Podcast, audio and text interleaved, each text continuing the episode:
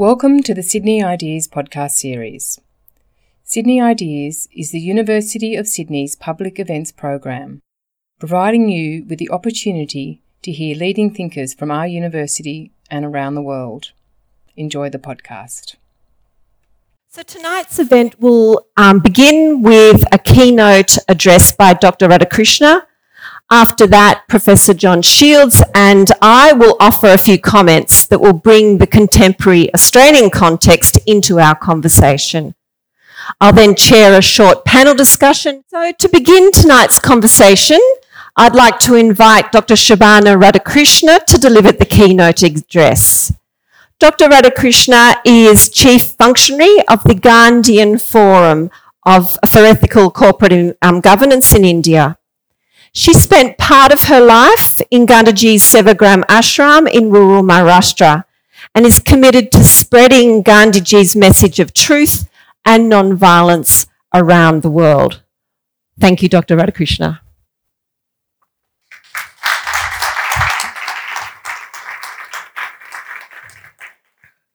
Namaskar. My first obeisance is to God Almighty, who has inspired me to take up this task. My second obeisance is to the Mahatma, the great soul, whose life enlightens us all from inside out, whose faith and endeavour can be a role model for all of us at all times and in all ages. And my third obeisance is to the Lokatma, to all of you, whose eyes give me strength. I'm here for the first time in my life. I'm visiting Australia. And as I was introduced, I was born in Mahatma Gandhi's ashram in Sevagram.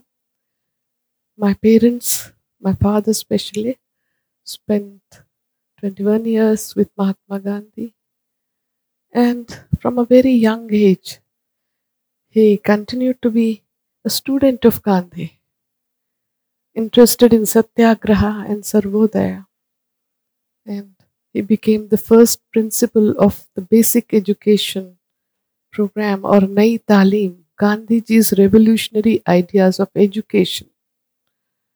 And even after Gandhi passed away, for the next sixty odd years, along with him, we have continued to tread on the path Gandhi has shown to the world, doing Gandhi's work, which he showed to the humanity.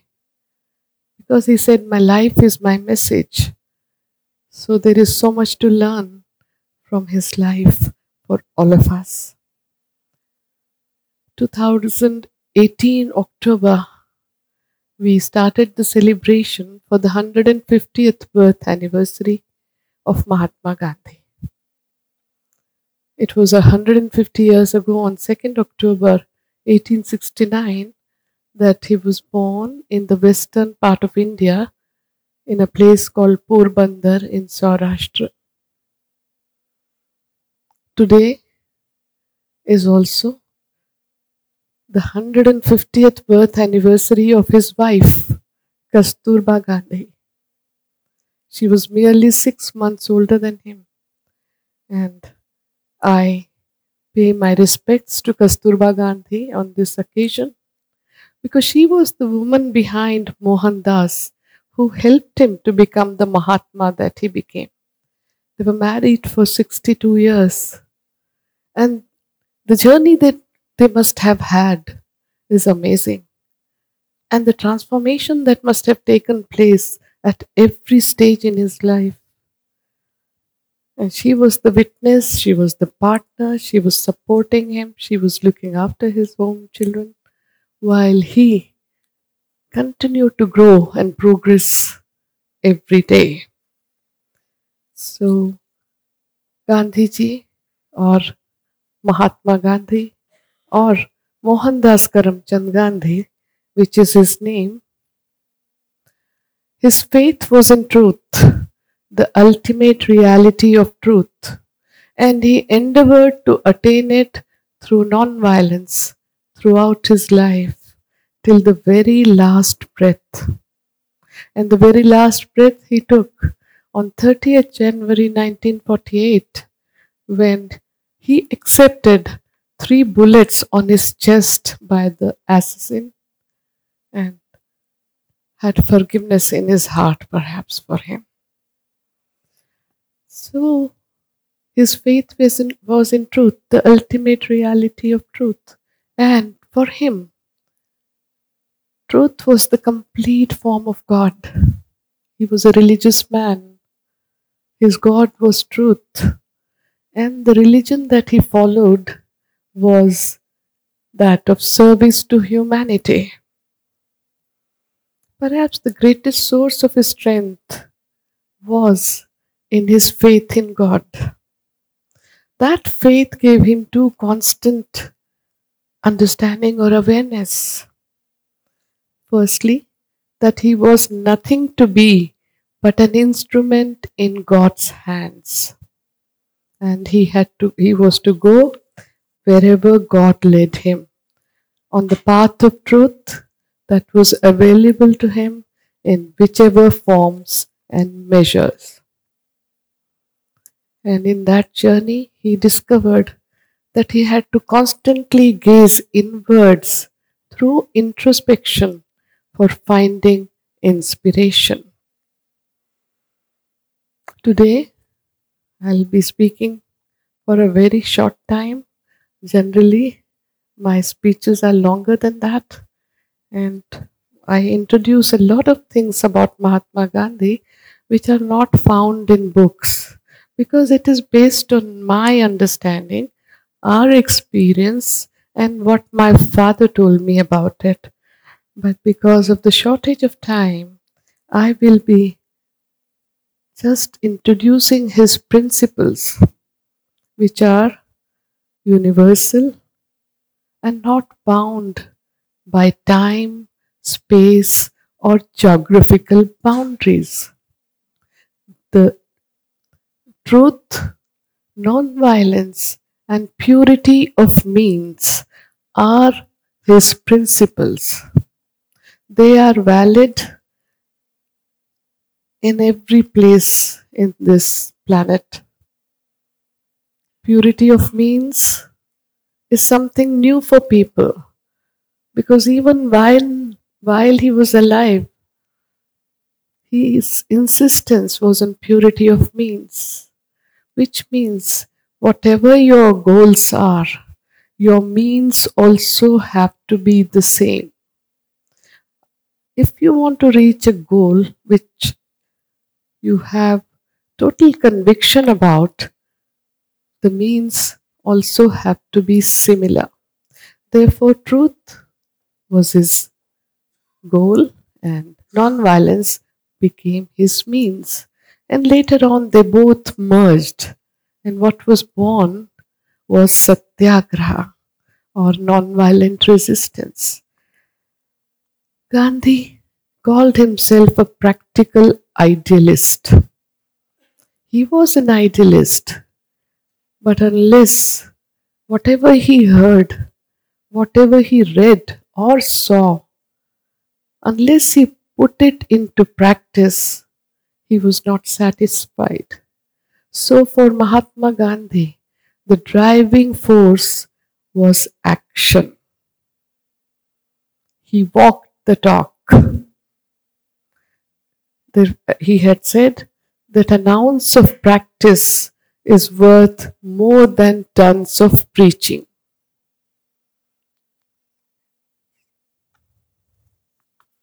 Albert Einstein, who was watching him, observing him from a distance, was very, very astonished by this man. And he wrote a lot while he was working out his theories. In the margins of his notebook, we see a lot of things written about Mahatma Gandhi. One of the things is this, which makes a lot of sense. And generally, I pay, play the audio. Perhaps it's not available today. but it was Albert Einstein who had said that generations to come will scarcely believe that such a man in flesh, flesh and blood ever walked on this earth. He was with us merely seventy years ago. But in these seventy years, we have moved at a very fast pace. At his time also, there were lots of challenges. The world, the two world wars, the Holocaust, and the atomic bomb. When the world was torn apart by hatred and violence, there was this man who stood alone as a beacon of peace with a voice of sanity, who absolutely seemed apart from the entire turmoil, waving the flag of peace and non-violence.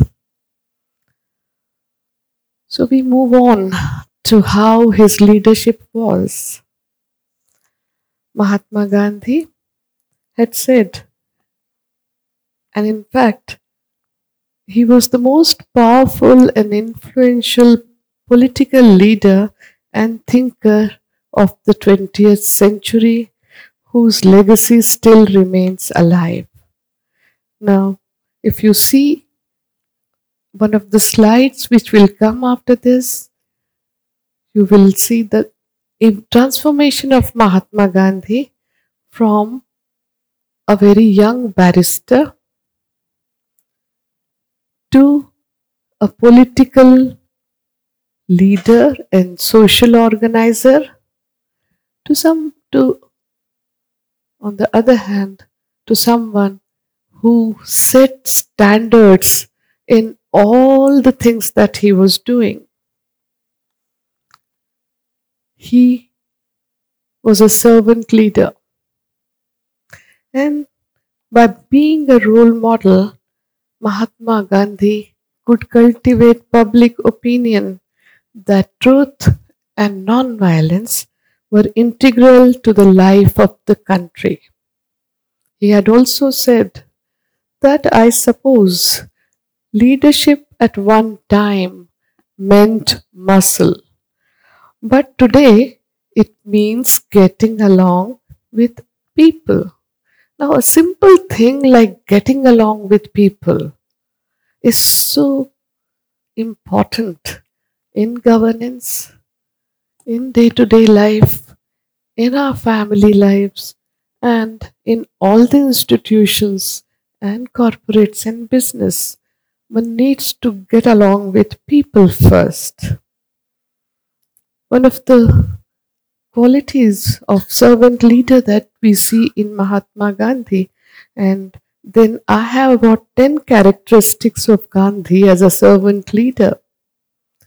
First and foremost is his spirituality and selflessness. Voluntary self-suffering, self-sacrifice, and feeling oneness with everybody. For Gandhi, truth was an immediate presence. It is not visible, or people do not understand it immediately. They cannot see that ultimately we are all part of the same human family. We all are brothers and sisters. Wherever we may be, whatever we do in one corner of the planet impacts others in the other part of the world. But for Mahatma Gandhi, he could see oneness with everybody. Therefore, he carried no hatred against anybody. He did not want to take any revenge. He did not want to prove any point. He extended the same courtesy, respect, and love for everyone.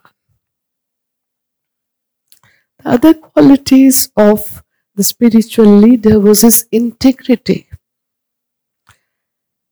in which we see that there was no difference between his individual conduct and public life. It was the same thing.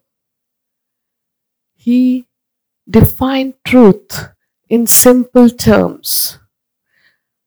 Utter as you think and act as you utter.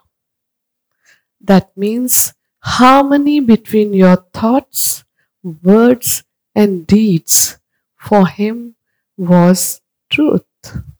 And maybe people can start experimenting, but because Gandhi's bio autobiography is known as My Experiments with Truth.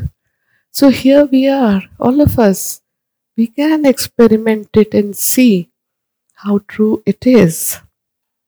We also see simplicity. One something which is so lacking in these days, and being one with the people he served. That is one quality which endeared him to everybody. He also had empathy for people, felt compassion and love. He was able to understand the needs of his followers. My father told me that Gandhi was not a great speaker, but there was no better listener than Gandhi. He could even hear the unspoken words of his adversary. He had the courage of conviction. That is one of the very great qualities in him that we see, that he stood by his convictions fearlessly and spent the rest of the time, rest of his life, walking that path which was like a razor's edge. It's a very testing path, but this man walked on that path fearlessly and courageously. He remained steadfast and did not compromise at any point with truth. So for him, as a spiritual politician, the concept of service of man, he said, is service to God. Experiencing a sense of oneness even with the adversaries. And that's a very unique quality of Mahatma Gandhi which needs to be understood. Since he had no enemies, the entire effort was to convince through a dialogue up to the adversary that whatever he was doing was unjust. Therefore, he was able to bring in an element of fearlessness and spirituality in his work. If we look at Gandhi as the benchmark of the authentic leader, what do we see? Self-awareness and simplicity. Who can be simpler than that? Punctuality and sincerity. He was very punctual. In fact, our friend uh, Mister Horace Alexander called him the slave of watch. And in the ashram, at one time, my father had counted the bell fifty-six times it used to ring. It was so punctual he was, disciplined and prompt. He was dedicated to service. He was a very soft-spoken person, extended the utmost courtesy to people. He lived through voluntary poverty, which is what he chose as his environmental credo. Now is the time for us to return back to basics, because the carbon footprints that we are leaving for the next generation are really going to harm them. He was a very hard-working, sincere and efficient person. There is, was absolute transparency and accountability in each of the things he did. His life was an open book, and we see integrity and foresight because he had what we call as calmness of mind, serenity, some entire space where he could introspect, listen to the inner voice of the conscience. And that's what we and everybody needs to do. There is this silent warning which keeps us, silent voice, which keeps us warning about the wrong things that we do, the mistakes that we make. It's only that we ignore to hear that. That is drowned in the sounds of so many thoughts that keep crossing our minds at every time. Therefore, calmness of mind and spending time in prayers and meditation, even if it is for ten minutes, is very, very essential to ask a question. That question has been asked in our civilization for the past five thousand years, and that is, who am I? Each and everybody, whatever they may be doing in life, needs to ask that question of himself. Who am I and what am I doing? That is to be asked every morning and night. And we have to be very grateful for the time that has been given to us, because Gandhi said that time is more valuable than money. Time is the only non-renewable resource that all of us have.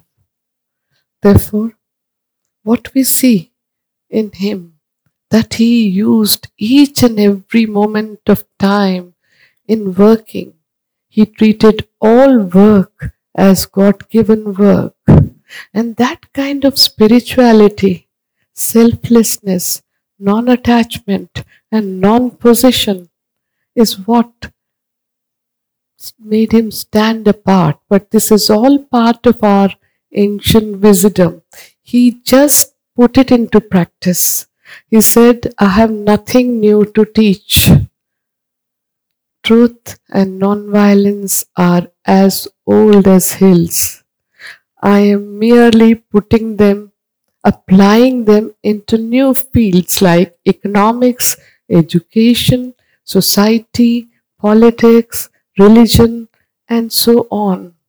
So he confessed very, very frankly that it was his actions in newer fields. And even today, we all need to try it on in newer fields. He did what he could at that time. It is our chance now to make that change that we want to see in the world. Talking about the transformational leadership of Gandhi, there was ten ways in which he reached the hearts of the people.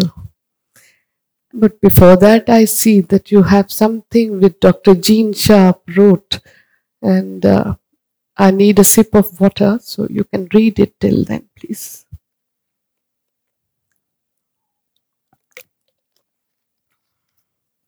Doctor Sharp's writings, based on Doctor Martin Luther King Junior's work and Mahatma Gandhi's life and thought, inspired countless people from the new generation to practice nonviolence as a strategy in their fight against injustice.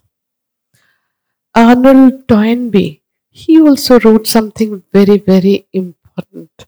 And with great conviction, he said that Gandhi's effect on human history is going to be greater and more lasting than Stalin's or Hitler's. And that's what we are seeing.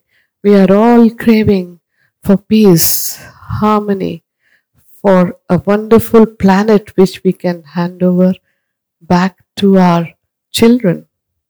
So, while I was talking about ten ways he reached the hearts of the people, because he was able to communicate intricate things in very simple ways. He was not a man of many words. There was very few things that he said, but his action spoke for itself, and that endeared him to the common people. Because he was only speaking the truth and following his duty.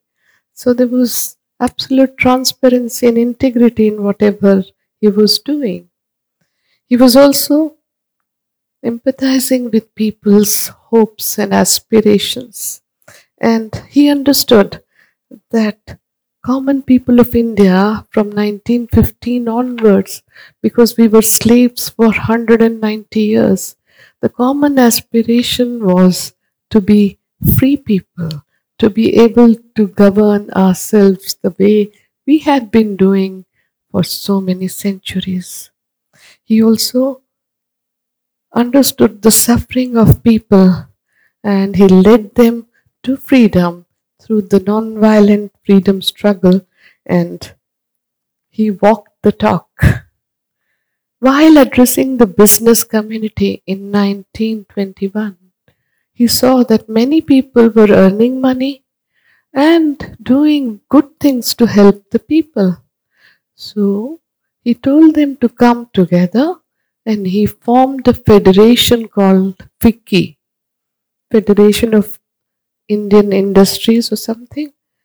Addressing the fourth annual general body meeting, he told them that it is wrong to think that business is incompatible with ethics.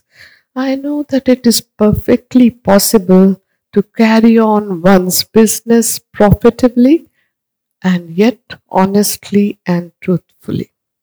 But for that, he warned that voluntary discipline is the first requisite of corporate freedom. He was the one who gave the world the word trusteeship.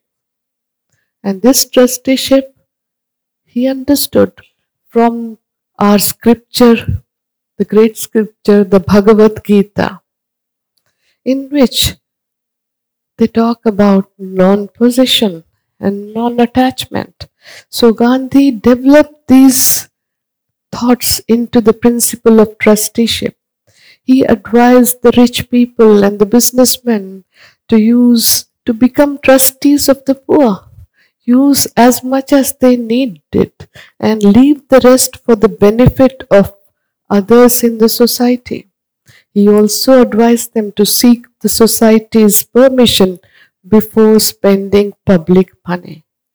Whenever for his movements he was handling public money, he made sure that he did not take money disproportionate to the institution's needs.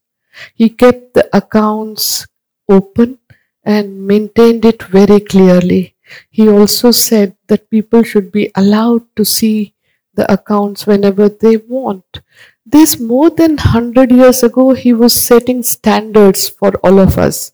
Now we need to question ourselves whether we are following it, or there are conflicts of interest that we are falling uh, into, and is that a trap? And the very easy way out, which he has suggested, is just to say no to injustice.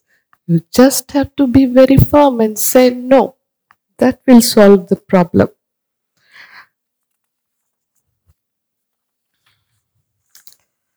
So more on trusteeship, but I do not have the time now. And I would also say that his characteristics of virtue ethics were polite behavior, humility, hard work, calmness of mind, serenity, respecting people, glorious self-sacrifice, efficiency, responsibility, leading by example. Now, being ever vigilant, that's what is required. One has to be ever awake. Sleeping over something will not do for Gandhi. One has to be ever vigilant. And he was a person who used to work for eighteen to twenty hours, not for money, not for position, not for any wealth. It is merely for the love of serving humanity. So here is a role model for all of us who has set standards. We can start acting from any point and then see whether it makes any difference or not. He advised to shun seven social evils: politics without principles, wealth without work, commerce without ethics, knowledge without character, pleasure without conscience, science without morality, worship without sacrifice. He also said the leader is useless when he acts against the prompting of his own conscience. So the main thing is how one can listen to that small voice of conscience, because whatever you are doing, whether you are uh, dealing with your personal life or one is doing business or one is in a corporate sector, that voice is always there. So it is something to listen to that voice.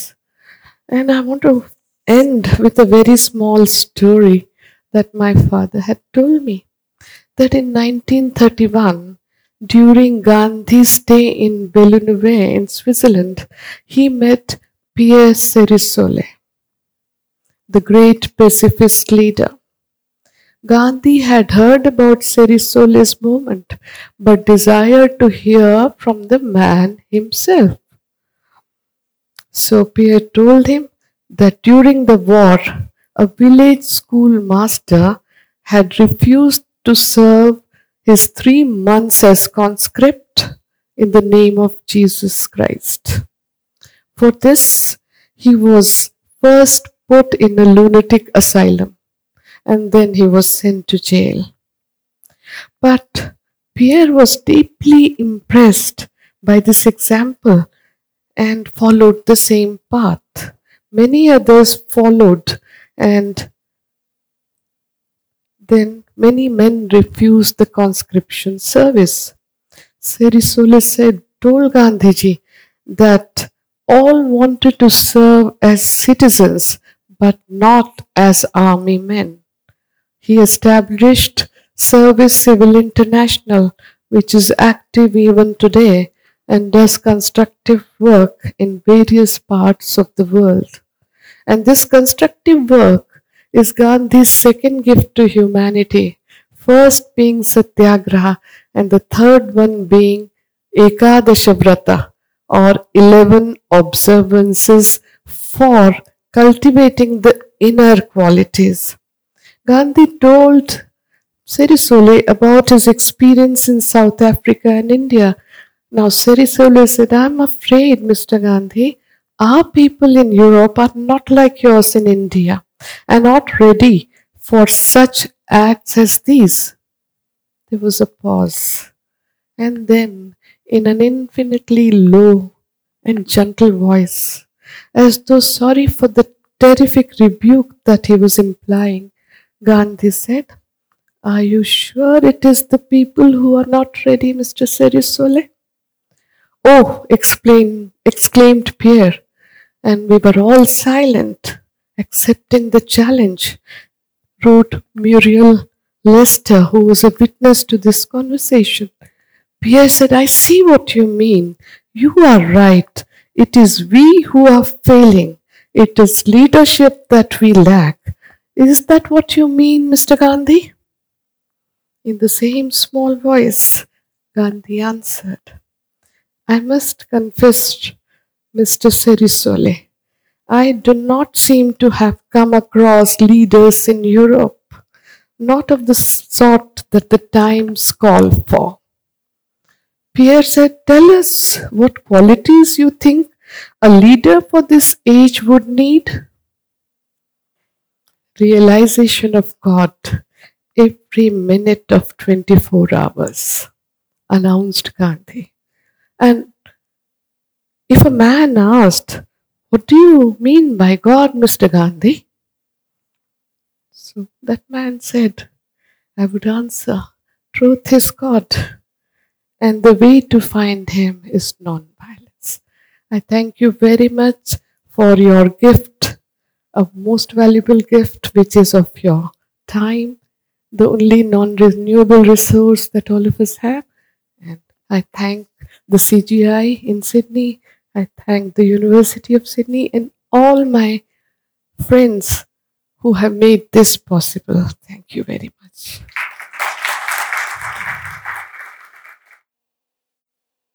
Um, we'll follow up on some of those thoughts in the conversation. But what the plan for this evening was to um, move from um, an exposition on Gandhian ethics and values and bring it into the kind of contemporary moment. So I'm going to begin my comments by making the very obvious point that as we live in a post-truth era, bombarded by overwhelming amounts of fake news and a spiral of new and unexpected, often, forms of violence, Gandhi's core values, or his core message of truth and non-violence, the practice of diversity, dialogue and mutual respect, are absolutely countercultural. And I was thinking when um, you put up that list of the seven social sins, um, they were all too familiar in terms of what we observe around us. But I think the point that um, Doctor Radhakrishna made, that these values of Gandhi were in fact forged in equally disturbing times, in an era of state-sponsored racism in South Africa and the violence of British imperialism, as well as um, world wars. In this context of violence and inequality, Gandhi developed his very particular leadership style. He spoke truth to power and approached the task of social transformation from an ethical point of view that Doctor Radhakrishna has outlined for us. His leadership practice, and I think that's really important, it's a, it was a practice, it was activated, it was not just thought about. His practice centred on truth and non-violence, mutual respect and dialogue as a pathway, as the pathway to change. In contemporary Australia, uh, there is much talk about a crisis of leadership and a concern about the lack of ethical behaviour in our key financial, religious and human service institutions. And John will talk more about that in a minute. But I would suggest that there are also signs of hope. When we shift our line of sight and focus on what is happening closer to the grassroots, there is some evidence, even here in Australia, of a Gandhian approach to leadership. First, there's been the two climate strikes led by students. These were non-violent protests that spoke truth to power. Students walked out of their classroom and made their claim for public action on climate change. And the powerful didn't like it. Patronising commentary by many politicians and others in positions of power argued that the students should be in school and that their, that their non-violent protest was inappropriate. Nevertheless, and thankfully, the students marched and made their voices heard. They led where our elected leaders had failed. The other recent example of Gandhian-style leadership that comes to my mind is Sally McManus, Secretary of the Australian Council of Trade Unions. In the first television interview she gave after her appointment as Secretary, McManus outlined her agenda to tackle inequality and stagnant wages growth. She argued that the union movement needed to disrupt, uh, disrupt the current balance of power and that the rules of industrial relations needed to change in favour of working people.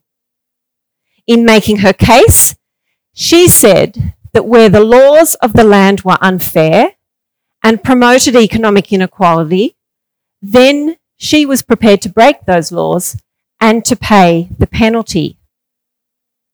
This is Gandhian Leadership one oh one. Premised upon an ethic of fairness and justice for the people, Gandhi advocated peaceful civil resistance and non-cooperation with state power. And this was most clearly and creatively expressed in the famous Salt March of nineteen thirty. This style of non-violent but militant leadership was not accepted by the authorities in India then.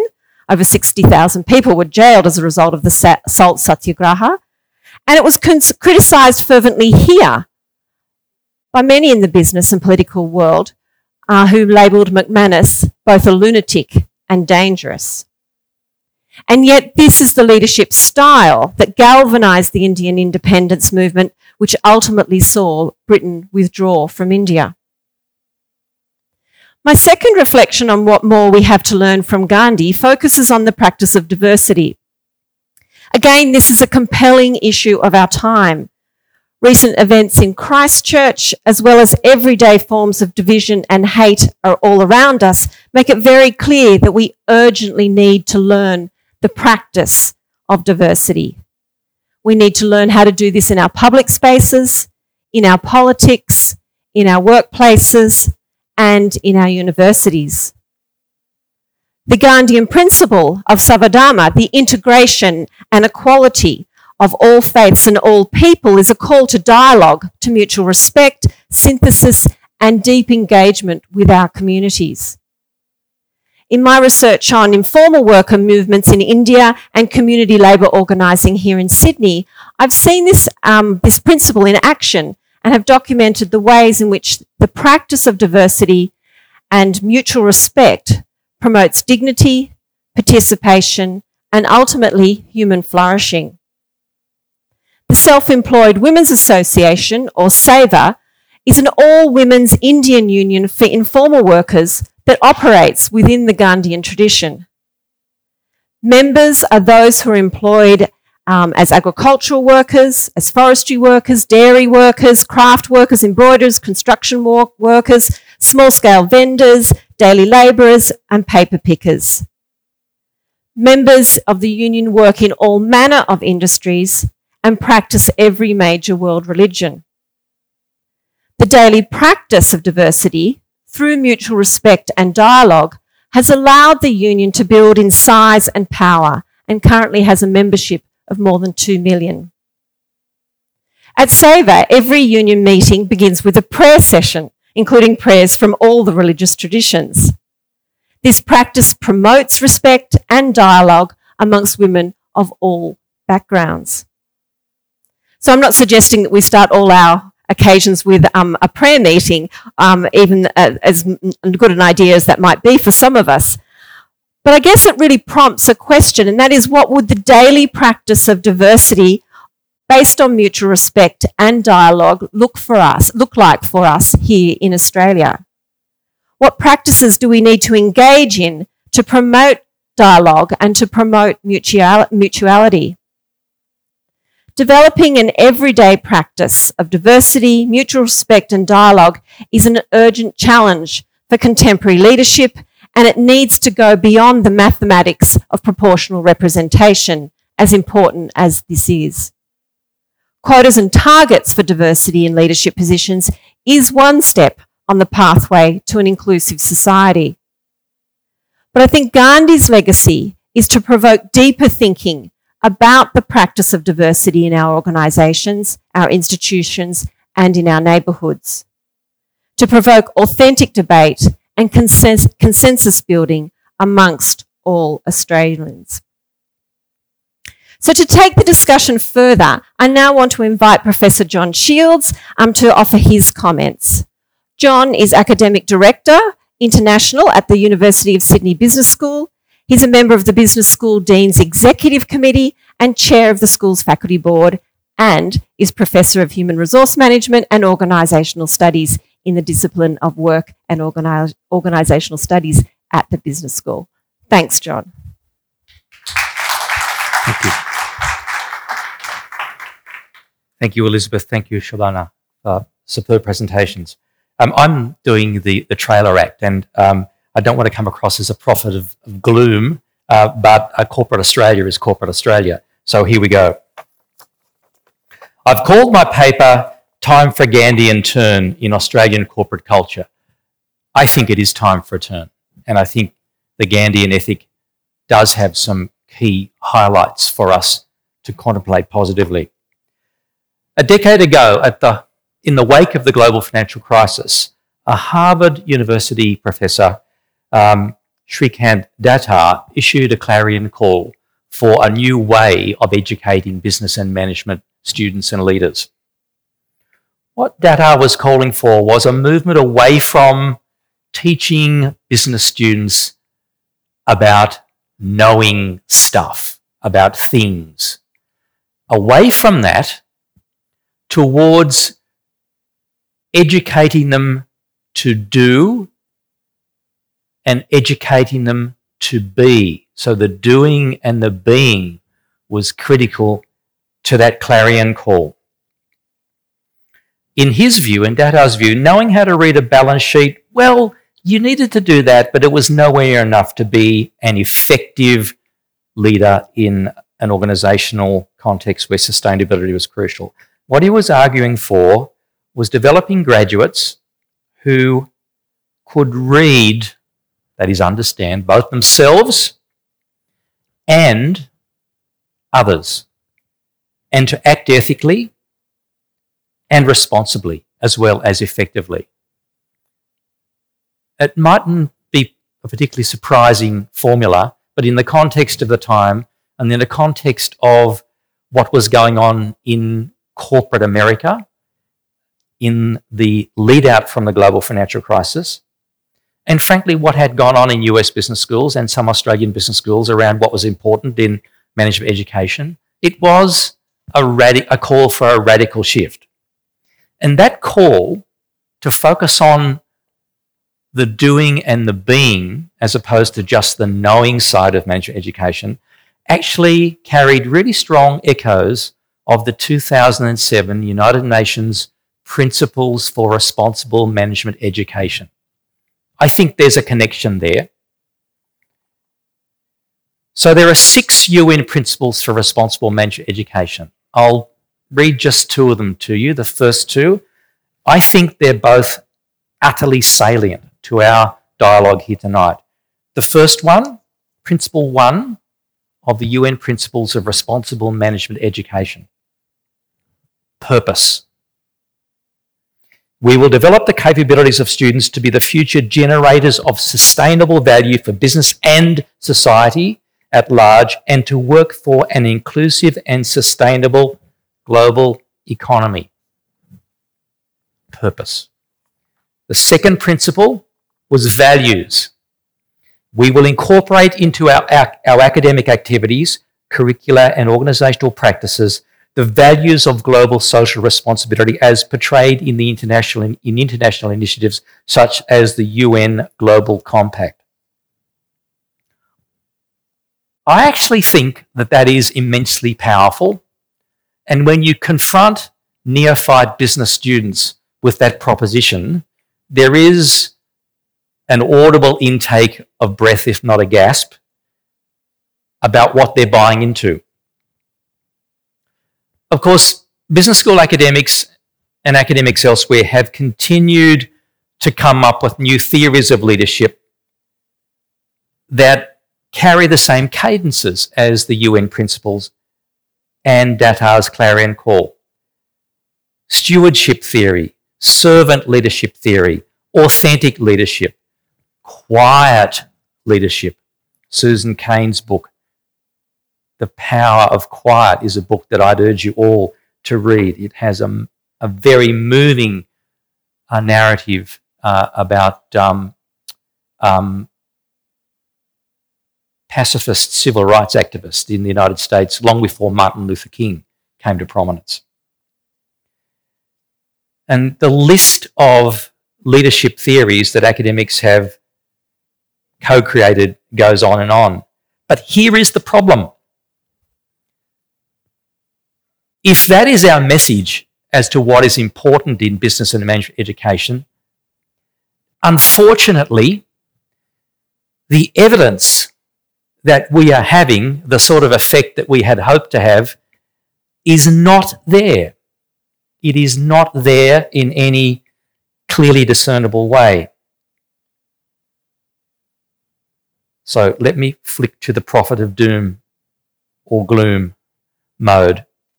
Not to put, put too fine a point on it, I think it is fair to say that we still have a heart of darkness in Australian corporate culture, with apologies to Conrad.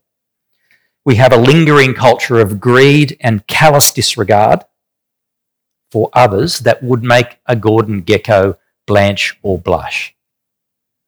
The Hayne Royal Commission into misconduct in the banking, superannuation and financial services industry revealed, I think, what can only be described as an abject failure of leadership on the part of executives, company board members, and, and this is the most depressing part of all, and on the part of the regulators who we had entrusted with being gatekeepers for corporate honesty. And the inevitable has happened. The community's faith in some of our country's biggest corporations has been damaged, perhaps irreparably. There's an index that's produced each year. It's called the, the Governance Institute Ethics Index, and it gauges Australians' attitudes and perceptions about ethics in organisations and in industries and in occupations. The most recent index was based on um, evidence gathered midway through last year, midway through two thousand eighteen, at the height of the Royal Commission. And that index, which is, again, an annual index, it's been done, I think, three times now, that index fell six points, from forty-one points to thirty-five points over the course of the previous year, primarily dragged down by changing attitudes about banking, finance and insurance. And that was the industry that rated the lowest on the ethics index. Its score dropped dramatically compared to two thousand seventeen, and the score ended up being minus fifteen. That industry has never scored so badly in any of the previous results, and fifty-five percent of respondents to the survey considered the sector unethical. You probably didn't need me to tell you that, but it's worthwhile reflecting on that. What I, what I want to do is to have a shot at offering you a series of explanations for that phenomenon. I'm going to highlight four things. I'm not for a moment claiming that this is a comprehensive analysis or a set of answers to the problem that the Royal Commission put clearly before us. But four points I'll make. We can, we can argue about these later. The first point is this, that executive pay continues to incentivise and reflect excess rather than effectiveness. Above all else, it reflects managerial power, status seeking and institutionalised rent seeking. In terms of reported earnings, A S X two hundred C E Os earn approximately one hundred times what ordinary full-time average wage and salary earners earn in Australia, about one hundred times. Yes, that's about a third of the gap in the U S, but I actually think that gap is understated by the reported earnings of C E Os in Australia, because there is clear evidence that the wealth stream that flows to them from the very loose element in reporting that relates to equity ownership grossly understates the wealth stream that flows to them. And we can talk about that later if you like. So I think executive pay is a problem. It isn't just the sales commissions paid to insurance brokers. And the case is as well that whatever the rhetoric of the company boards, very few company boards gear their C E O pay to criteria other than shareholder value. It's very rare to see in any of the top Australian companies a performance hurdle that specifies, for example, workforce well-being or environmental sustain- sustainability. It's starting to creep in, but there was a revolt um, at an A G M, I think it was a Westpac A G M a couple of years ago, when the board itself proposed that there be um, a measure uh, around Uh, workplace well-being, and it was tossed out by the by the A G M. So that's C E O pay. The second area where I think we have major problems to, to wrestle with are in the boardroom itself. Australian company boards are getting microscopically better at opening their doors to capable women. But we are still a long way off practicing the sort of diversity that I think a Gandhian ethic would suggest we should be aspiring to. The boardroom is still an Anglo club. It's not exclusively a boys' club anymore, but there's some evidence to suggest that there's also a women's club emerging. It's an Anglo club. Research done by my dean and um, some um, close colleagues last year indicated that in terms of demographic diversity, Australian boards do very badly in terms of diversity around ethnicity. So they're still not open to folk who are not from the Anglosphere. The third point I want to make is that I think it's still the case, if you scratch the surface, that you will find that many Australian organisation leaders and many ordinary Australians, I shudder to hear myself say this, but I believe it's true, still revere the dark triad of leadership qualities. What's, what am I talking about? I'm talking about these characteristics. Narcissism, Machiavellianism, and psychopathy. That is the dark triad. You don't need me to name any names here, but I'll bet you can think of several prominent world political leaders who tick all three of those boxes fairly well. There is some evidence that narcissism and Machiavellianism, forget about psychopathy for a minute, is related positively in some respects to organisational effectiveness. There is not one skerrick of evidence to suggest that that effectiveness is sustainable. It is meteoric, the impact is short-term, and there's usually a price to pay by the organisation and its stakeholders in the long run from putting into the driver's seat in um, an executive role um, leaders, and they are usually male, who are narcissistic, Machiavellian operators um, and who have a psychopathic um, approach to treating other human beings as mere objects and resources to be manipulated.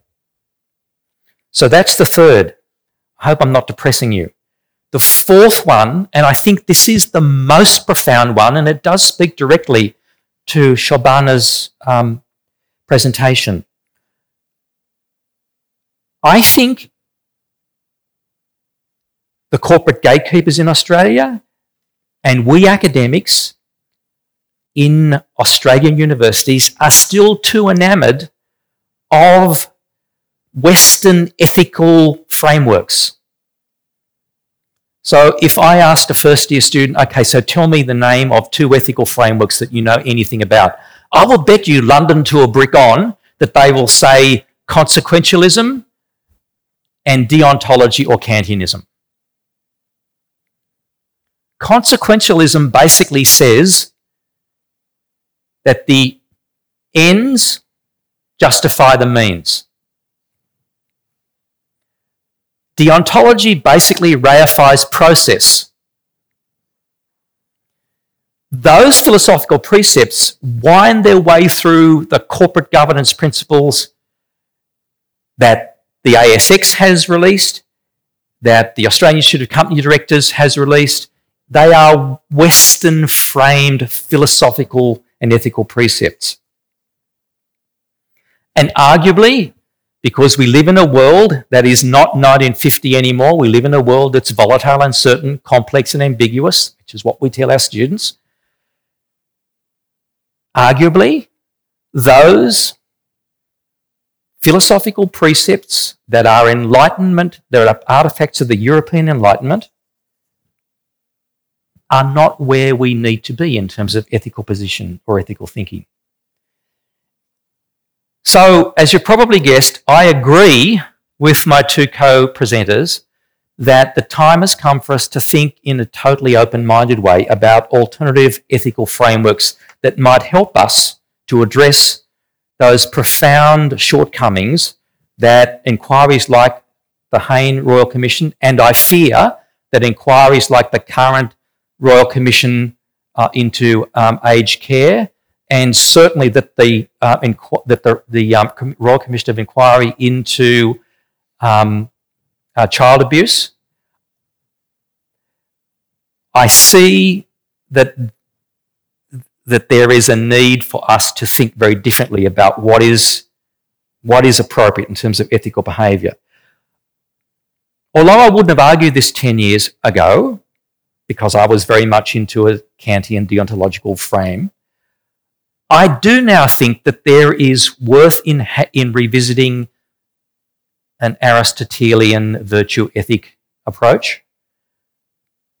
The thing I am absolutely unreconciled to do about in relation to that, however, is the underlying Athenian elitism that informs that model, and the fact that it it essentially is a proposition for ethical predestination, that you can't change who you are, you are stuck with it. I, I can't accept that. I'm an educator. We have to believe that we can change things, people's thinking for the better. So I've given you four speculative reasons why I think we are in the in the heart of darkness that we still find ourselves in with corporate Australia. Um, I would like to think, though, that there is light at the end of the tunnel, and um, I would suggest that the time has come for us to think positively and in an open-minded way about um, what Elizabeth and Shobhana have shared with us about the potential for taking a Gandhian frame of thinking here. And I'm thinking in particular of the Gandhian emphasis on authenticity as opposed to celebrity and conceit. I'm thinking about the Gandhian emphasis on transparency as opposed to deceit um, and subterfuge. I'm thinking about the Gandhian emphasis on integrity as opposed to intrigue and insincerity. For me, the word that sums all that up is trusteeship. I like the ideal of trusteeship because it speaks to some of those Western approach theories of leadership that I've always tried to embrace, um, but particularly the notion of stewardship and, to a degree, the notion of servant leadership, though I personally have some difficulties with that framework. So trusteeship seems to me to be worthy of our close attention. And it says, on my reading, that leadership is entrusted to entrusted by those who follow. It puts followership right in the frame. Trusteeship also says that leadership is not ordained by a higher authority, except perhaps truth. It is not a right arising, leadership is not a right arising from one's superiority, talent or merit. That's why I'm still troubled by the Aristotelian frame. Leadership is a bond of trust and committed stewardship. So flip from negative to positive. Just imagine that as a new way forward for Australian corporate culture. And to close the loop, I think it offers potentially a different way of embedding those two key precepts for a twenty-first century management education that Datar issued in his clarion call in two thousand twelve. They are the principles of education to do and to be. Thank you. Thanks for listening to the Sydney Ideas podcast series. For more information about our upcoming events or to listen to more podcasts, head to sydney dot e d u dot a u forward slash Sydney underscore ideas.